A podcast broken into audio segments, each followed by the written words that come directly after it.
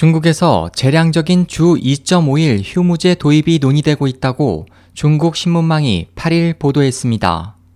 국무원 방침에 따라 지금까지 허베이, 장시성, 충칭시 정부가 도입 권장 방안을 마련한 이 휴무제는 기존의 주말 휴일제를 금요일 오후부터 앞당기는 방안으로 강제적인 시행 방식은 아닙니다.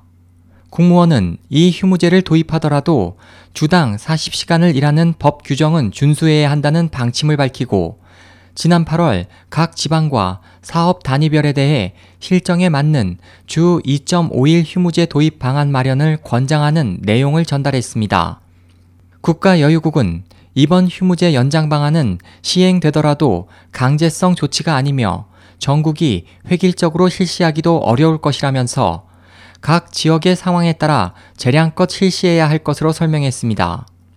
베이징 관광학회 부비서장 류스미는 이 휴무제가 실행되면 직장인들이 고향을 찾거나 더 많은 여행 기회를 갖게 돼 내수 소비 촉진을 이끌 수 있을 것이라고 말했습니다.